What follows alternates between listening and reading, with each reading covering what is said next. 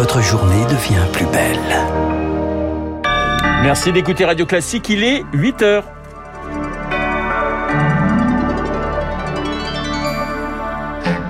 La matinale de Radio Classique avec Renaud Blanc. Le plus dur commence pour Christiane Taubira, gagnante de la primaire populaire, mais son appel à l'union est largement rejeté à gauche, y compris par Anne Hidalgo qui termine à la cinquième position. Orpea limoge son directeur général. Le groupe mis en cause pour des faits de maltraitance dans ses EHPAD est convoqué demain par le gouvernement. Et puis, attention danger, Omicron n'est pas si bénin qu'on le croit. Le Covid continue de faire des victimes en France. Deux types de profils sont concernés. Décryptage dans ce journal et avec mon invité, l'infectiologue Anne-Claude Crémieux.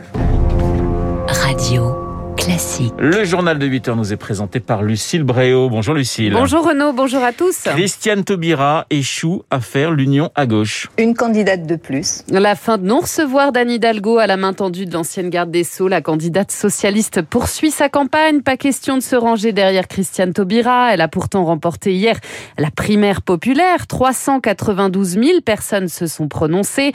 Un scrutin censé unir la gauche, mais qui conforte finalement une candidature supplémentaire Lauriane.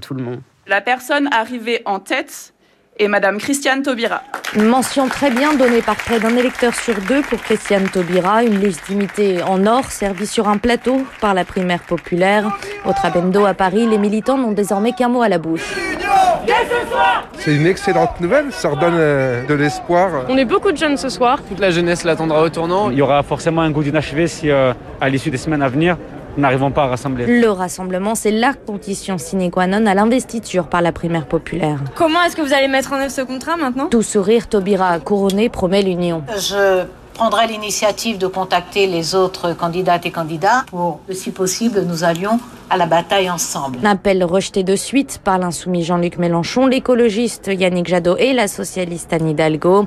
Juste une candidature de plus, selon eux. C'est d'ailleurs la crainte de Charlotte Marchandise, candidate malheureuse de la primaire populaire. Moi, je soutiendrai pas une candidature. En plus, je pense que si ça ne marche pas, il faut pas continuer. Tout va se jouer dans les 15 prochains jours. Dans l'équipe de Christiane Taubira, on va surveiller les sondages comme le lait sur le feu. Au dernier baromètre Opinionway pour les échos, elle était créditée de 5% d'intention de vote. Un baromètre Opinionway pour les échos et radio classique. Christiane Taubira qui va tout de même appeler tous ses concurrents ce matin, y compris le communiste Fabien Roussel. Il ne faisait pourtant pas partie du casting de la primaire populaire. Lucie, le Rassemblement national, le feuilleton des défections continue. Qui sera le prochain à rejoindre Éric Zemmour? Marion Maréchal Le Pen se donne un mois pour trancher. Nicolas Bay, le porte-parole du RN, a dû lui démentir ce week-end les rumeurs l'annonçant partant. Même Jean-Marie Le Pen a dû sortir de son silence hier après-midi, jugeant choquant un éventuel ralliement de sa petite fille à Éric Zemmour. Bref, c'est la zizanie pour le politologue spécialiste de l'extrême droite Jean-Yves Camus. C'est d'ailleurs précisément l'effet recherché par le polémiste. Tout ça a incontestablement un effet qui est d'obérer les véritables problèmes et de prendre du temps d'expression sur ce qui véritablement concerne les électeurs. Marine Le Pen avait une chance, c'est qu'elle développait des thèmes qu'Éric Zemmour ne, développait pas. Il y avait véritablement deux discours, l'un uniquement sur l'identité, l'autre sur l'économique et le social. Et voilà maintenant Marine Le Pen est obligée de commenter les départs. Alors qu'Éric Zemmour peut continuer à dérouler son programme. Effectivement, c'est une forme de parasitage qui va peser sur la campagne. Le politologue Jean-Yves Camus, joint par Augustin Lefebvre. À la une également, Lucille, les têtes tombent chez Orpea. Le groupe accusé de maltraitance dans ses EHPAD vient de limoger son directeur général, Yves Leman. Il est remplacé par Philippe Charrier, l'actuel président non exécutif du conseil d'administration. Un début de contre-attaque alors que la direction d'Orpea est convoquée demain matin par le gouvernement. Chloé Juel. Oui, Jean-Christophe remercie. Le DG France est attendu par la ministre déléguée chargée de l'autonomie des personnes âgées, Brigitte Bourguignon. L'onde de choc se poursuit après la publication du livre Les Fossoyeurs. Le groupe Orpea assure que la nouvelle direction appliquera les meilleures pratiques dans toute l'entreprise. Une promesse qui ne suffira probablement pas à éteindre la tourmente.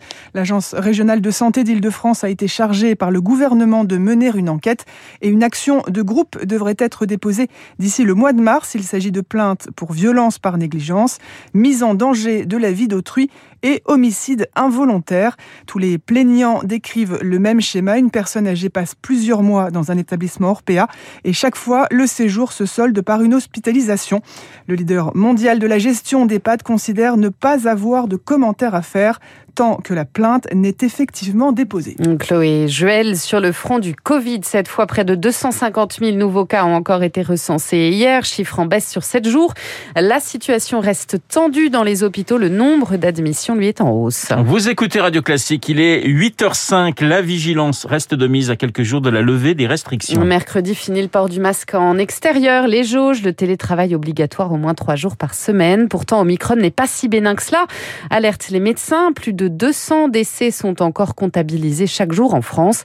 Et cela concerne deux types de patients, Rémi Pister. Un demi-million de plus de 80 ans ne sont toujours pas vaccinés. À l'hôpital Lariboisière à Paris, une dizaine de ces patients arrivent tous les jours contaminés par Omicron. Des cas très graves à 90%, explique le professeur Bruno Megarban. C'est le trou de la raquette française en raison de leur âge, leur comorbidité et souvent la gravité de leur maladie. Euh, généralement, ils ne viennent pas en animation décide à ce moment-là de limiter euh, le niveau d'engagement thérapeutique sans faire de gestes euh, invasifs qui ne feraient que prolonger un tout petit peu leur survie sans améliorer leur pronostic. Et donc nous voyons d'ailleurs que le nombre de décès quotidiens reste élevé et correspond vraisemblablement à cette catégorie de personnes, c'est-à-dire des personnes âgées non vaccinées. Autre cible que n'épargne pas Omicron, les immunodéprimés, même vaccinés, leurs anticorps baissent en quelques semaines et ne bloquent pas ce variant. Comme les transplantés d'organes, ce sont des personnes extrêmement fragiles qui, eux, évidemment, passent en réanimation, mais souvent, malheureusement, leur pronostic euh, reste réservé. Les médecins préviennent ces deux catégories de population devront faire très attention tout au long de l'hiver, car même si les contaminations devraient être divisées par deux chaque semaine au moment de la décrue, elles resteront à un niveau très élevé, au moins jusqu'en mars. Et on en parle bien sûr avec votre invité Renaud juste après ce journal, l'infectiologue Anne-Claude Crémieux. Lucille Nordade-Lelandais de retour devant une cour d'assises. Celle de Grenoble, il vient d'ailleurs d'arriver sur place pour répondre du meurtre de Maëlys, cette petite fille de 8 ans disparue en août 2017 lors d'un mariage à Pont-de-Beauvoisin en Isère. Six mois plus tard, son corps était retrouvé sur les indications de l'ancien maître chien.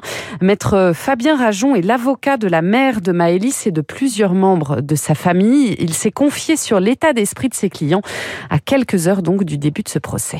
C'est en premier lieu la lucidité. Ils ont parfaitement conscience que ces trois semaines d'assises vont d'abord constituer une épreuve. Et puis j'ajoute aussi euh, la combativité. Mes clients, ils souhaitent que la cour d'assises de l'Isère prenne toute la mesure de la particulière dangerosité de l'accusé. Il y a effectivement une attente de réponse parce qu'il subsiste de multiples zones d'ombre, notamment la question du mobile sexuel qui euh, aurait animé Pour autant, mes clients prennent avec beaucoup de recul la parole de l'accusé compte tenu du caractère très variant de ces euh, déclarations durant la procédure. On verra. Par principe, nous n'attendons pas grand-chose de sa part. Un propos recueilli par Elodie Wilfried, le procès doit s'ouvrir à 10 heures. À l'étranger, la crise ukrainienne au menu d'une réunion du Conseil de sécurité des Nations Unies aujourd'hui.